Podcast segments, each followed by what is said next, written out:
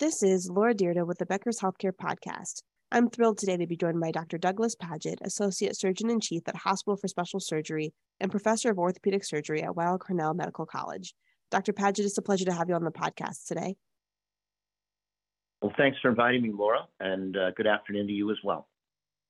Fantastic. Well, uh, before we dive into my questions, I wanted, was wondering if you could tell us a little bit more about yourself and your background. Oh, sure. So, um, Laura, I'm uh, an orthopedic surgeon. Uh, I actually had the good fortune of being a resident at the Hospital for Special Surgery and uh, did a fellowship in adult reconstruction and joint replacement at the Rush Presbyterian Medical Center in Chicago, Illinois. Uh, after a couple of years working at the Naval Hospital in San Diego in uh, the mid 1990s, uh, I actually came back to HSS and have been there for the rest of my professional career. Um, I, up until 2019, uh, was in charge of running the uh, joint replacement service. Uh, at the time, we were a service of approximately uh, 24 surgeons. We have now expanded, and we are over 30 uh, staff surgeons that do joint replacement. Um, my current title is uh, Associate Surgeon Chief. I best probably best thought of as the Vice Chair of the department. I have a couple of specific things that I'm charged with, um, one of which is overseeing the quality programs uh, at HSS. So this includes our peer review process and recredentialing process. And the other thing that's actually very exciting uh, and has been um, a, a, really um, very gratifying to me personally that's been uh, as we've uh, continued our uh, expansion of our musculoskeletal care program uh, that we deliver at HSS. This includes not only regionally, but now as we expand into new markets, and this includes uh, Florida. Uh, we're at a couple of sites right now, and the plan is continued expansion right there. So an exciting point of time, point in time for us, and um, you know that's where I sit. Fantastic. And, you know, I know it was huge news um, to know that Hospital for Special Surgery was heading into the Florida space and, and really, um, you know, growing their presence there. So I'm excited to see how that goes over the next few years. Likewise. Now, I know we're headed into 2023. There's a lot happening both in healthcare and in the US at large. What are some of the biggest issues that you're following today and, and really spending most of your time thinking about? So I, I, think it's important to set the stage a little bit. Just uh, you think about musculoskeletal disease and, quite frankly, what what that burden is, and, and, that's how I think I'm always reminding myself of the significance of that. You know, as a reminder, um, you know, musculoskeletal ailments are, are the leading source of disability. Uh, 22% of absenteeism uh, in the United States are related to musculoskeletal conditions. This includes low back issues, shoulder injuries, and things like that, as well as the development of osteoarthritis. Uh, and it's among the largest drivers of healthcare costs, growing over 6% annually. So it's, it's a big burden, I think, if we think of this nationally here in the United States. With that as backdrop, you know, some of the bigger issues are quite frankly due to the external environment. So in, in 2023, I think everyone needs to be reminded we're still in the midst of a pandemic. Um, it had, uh, again, if you go back three years in March of 2020, it had a profound effect upon us uh, in the New York City area. Uh, we actually turned HSS, which was a musculoskeletal hospital, into a COVID hospital. We work collaboratively with our partners at Weill Cornell and the New York Presbyterian Network, and we took overflow COVID patients. So we were able to transform our orthopedic center into a COVID hospital. The good news is we no longer need to do that, but we are still battling elements of the pandemic. Um, in addition, there's a tremendous amount of economic turbulence. I think it would be an understatement to say that the most recent year, 2022, was a challenge economically, and all the powers that be suggest we may be going into a recession. And obviously, there may be implications as it relates to funding as well as the economic side of uh, healthcare. Uh, there's a lot of regulatory reform um, that's, again, ongoing issues. changing uh, competitors in the landscape. You know, uh, I don't think any of us would have thought five to ten years ago that uh, Amazon and CVS would, would get would be getting into the healthcare space. But we uh, that are working at you know large systems, and in, in our instance, a very large musculoskeletal hospital, are recognizing that our competitors are changing dramatically. And then finally, there's lots of consolidation in the market. There's no more of single practice groups. There's larger groups that are consolidating. There's a lot of consolidation among the payers as well. And with that, um, they are able to uh, exhibit downward pressure on reimbursement and rates. And so all of that has had a profound effect uh, on healthcare and healthcare delivery. And, and those are the major things that we're battling at this point.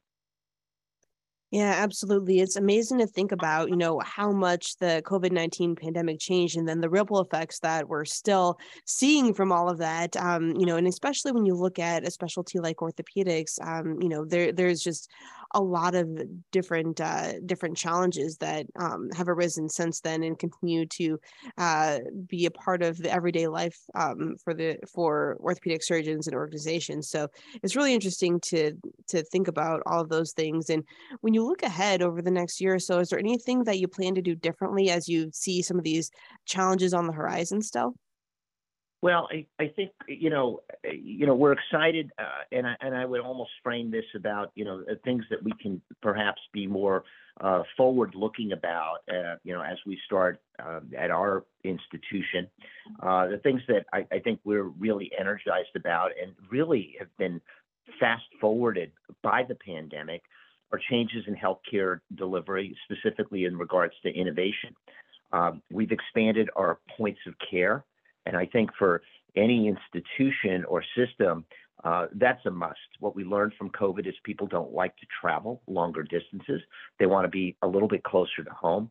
You know, part of that was probably already uh, in effect pre COVID, but I think it got fast forwarded due to the effects of the pandemic. Um, we've strongly, you know, recognized and integrated many of our allied health professionals and advanced um, practice providers into our, our, workflow and our ability to evaluate patients and, and musculoskeletal care. So this is something that at our institution was probably not as prevalent several years ago, five years ago, certainly 10 years ago.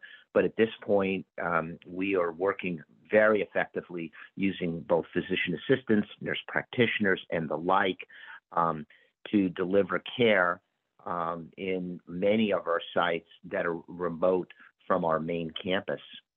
Uh, the other thing is that you know we have started to use data uh, to augment shared decision making. Um, we've been very fortunate. We have a very robust registry as it relates to joint replacement. Using that information, um, we have a, a very refined data, data analytics, analytics team uh, that has been able to be very good and robust at predicting things like length of stay complications and the like. Using that uh, with our patients, we've been able to develop uh, shared decision making tools. So when someone has, for example, osteoarthritis of their knee or of their hip and is contemplating surgery, but they have concomitant medical comorbidities, obesity, diabetes, you know, heart disease, and things like that. We can give them with fairly high reliability a good snapshot of what their post-op recovery trajectory is going to be. You know, how they as an individual patient are going to, you know, recover from the surgery? What are the time points within reason at certain metrics? What are you going to look like in four weeks or six weeks? What are you going to look like in three months? And what's the predictability that you'll be able to achieve your own personal goals based on that? So, again, a little bit fast forwarded by the pandemic. It's helped us, it's pushed us forward with using a lot of these things.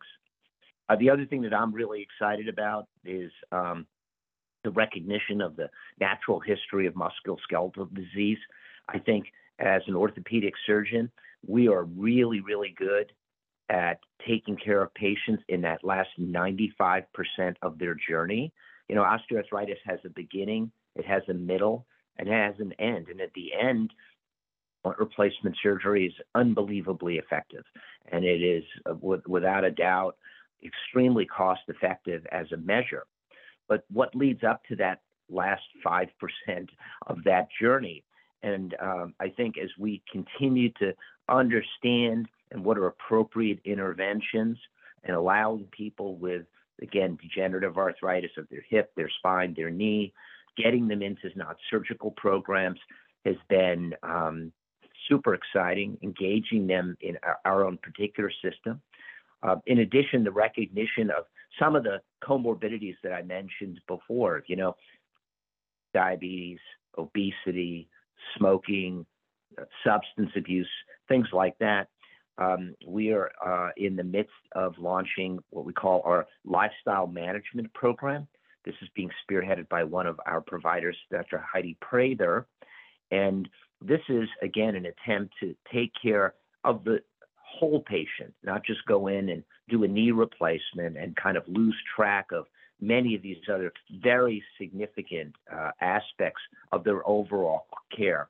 I almost like to think is that the surgery itself, in conjunction with that whole surgical episode, is a great point for patients, quite frankly, to have a, a little bit of a, an ability to pivot in terms of their life and sort of you know refocus and re-energize and get their general health um, in order. Uh, the other thing that we're doing, again, probably because of the, a little bit of the pandemic, I mentioned it before about expansion in, into new markets. Um, this has given us an opportunity to rely upon our own network. Um, we're one of the bigger and we are the oldest residency program in the United States. Um, we are certainly very fortunate. We've got super talented bench of trainees uh, and uh, this has been a great pipeline for us. So within our organization, we're extremely fortunate to be able to take these highly qualified men and women and uh, have them work within the institution uh, and to deliver what we think is the best in musculoskeletal care. That's fantastic, and really some great examples of different things that you're doing to expand how you're delivering care to patients and the opportunities for them to get great care. Now, when you look at the year ahead, is there anything else that you're excited about, and what makes you nervous? Well, I think you, you heard me. Most of my excitement, again, is about the, the expansion into new markets, the use of data. I think um, many of, of those things, the ability again to to to recruit young uh, talented men and women uh, onto our team.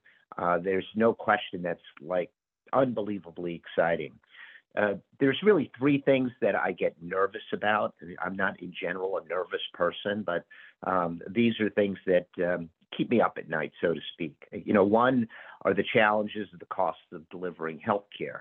Okay, so it's it's reimbursement, costs of um, you know delivering that care at different sites. Um, it's become a, a, big challenge, a big challenge to meet our targets. Um, you know, produce the margins that we are comfortable with that allows us to expand many of the programs that we support um, within our own institution. Uh, the second that is really um, front and center now are staffing related issues. Um, we just uh, got out of a, thank goodness, a relatively short nursing strike that went on here in the greater metropolitan area. Um, but there's no question um, there is a critical shortage of uh, good healthcare personnel in the form of nurses, surgical technicians, medical assistants, and, and the like. And um, I think many organizations are challenged uh, with that. And, you know, we're doing more with less in terms of people power. Uh, and I think what happened recently in New York um, was just kind of the tipping point. Um, people were, frankly, a little bit burnt out from COVID. Um, many people are leaving the profession.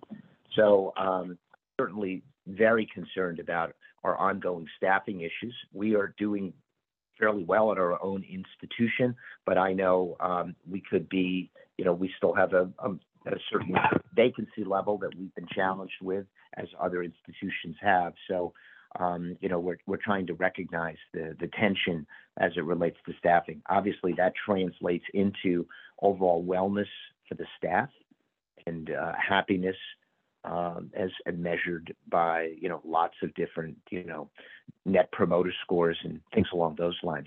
We've been fortunate to able to maintain very high net promoter scores among our, our personnel.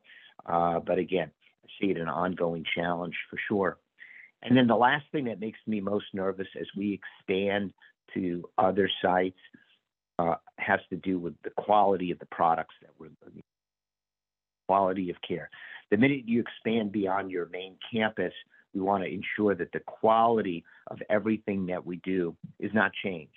So at our in our own place, we want to make sure that the patient experience at our hospital for special surgery facility in Stamford, Connecticut, is the same as that in New York City, is the same as that in West Palm Beach, Florida. And so um, we need to continuously monitor the quality of the, of the delivery of care that we're doing uh, and just to ensure that um, there's no um, no changes and no deviations from our expectations of delivering top-notch care.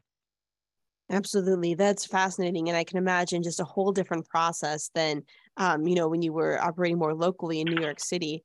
Um, and, and, when you think about having that customer service and patient experience you know more or less as much as possible being consistent throughout um, how do you scale and standardize across multiple regions? Um, you know from a, a, leadership standpoint what's most important i guess for leaders who are trying to do something like that um, to make sure they have prepared as, as they work through some of those challenges well, I, I think that the challenges for lots of organizations is to really understand uh, a little bit of what their own personal value proposition is, right?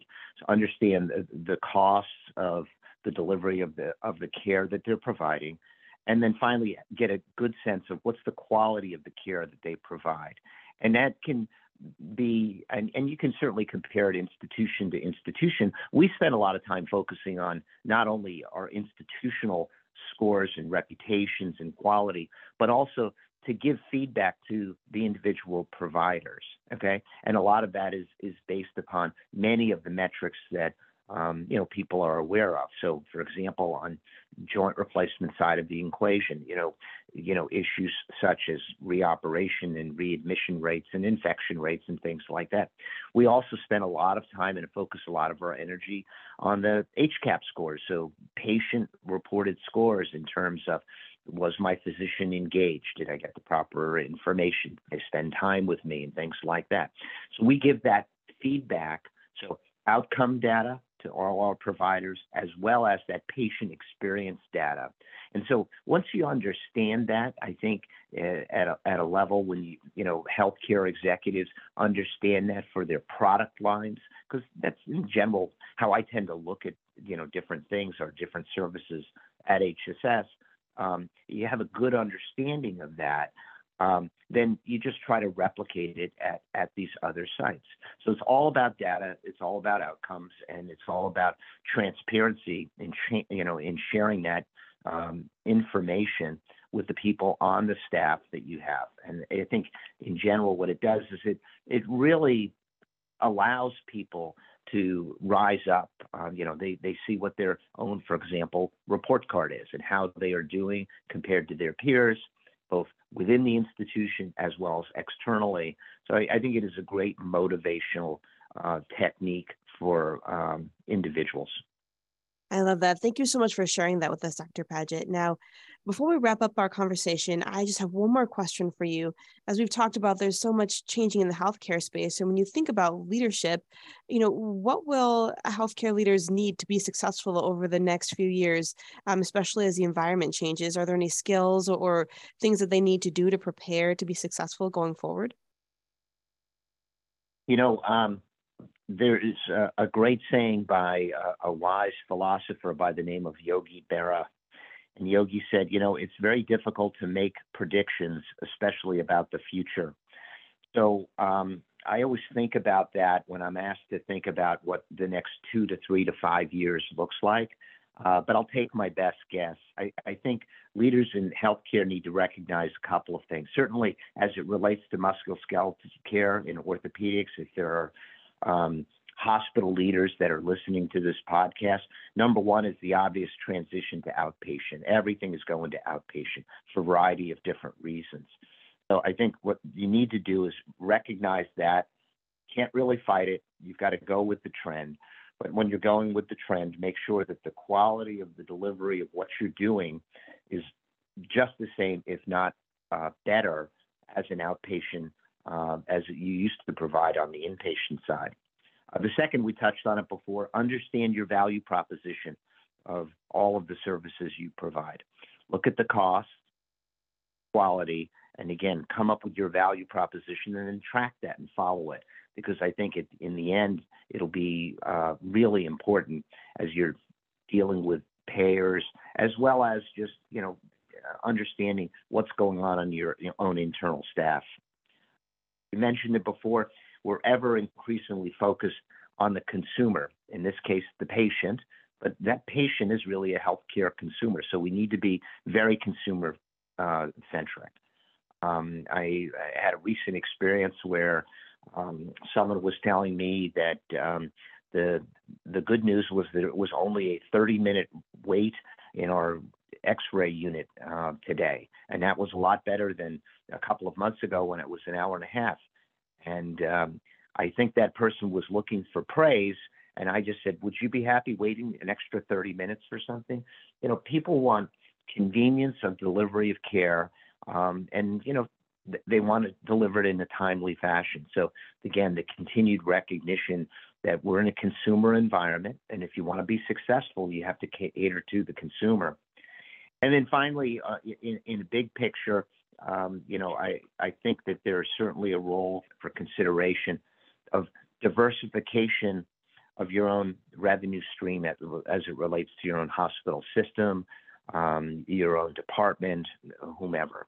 Um, I think we've been forever uh, married to the concept of this very transactional relationship, uh, fee for service, you you have this condition i can fix it with an operation or some intervention and things like that.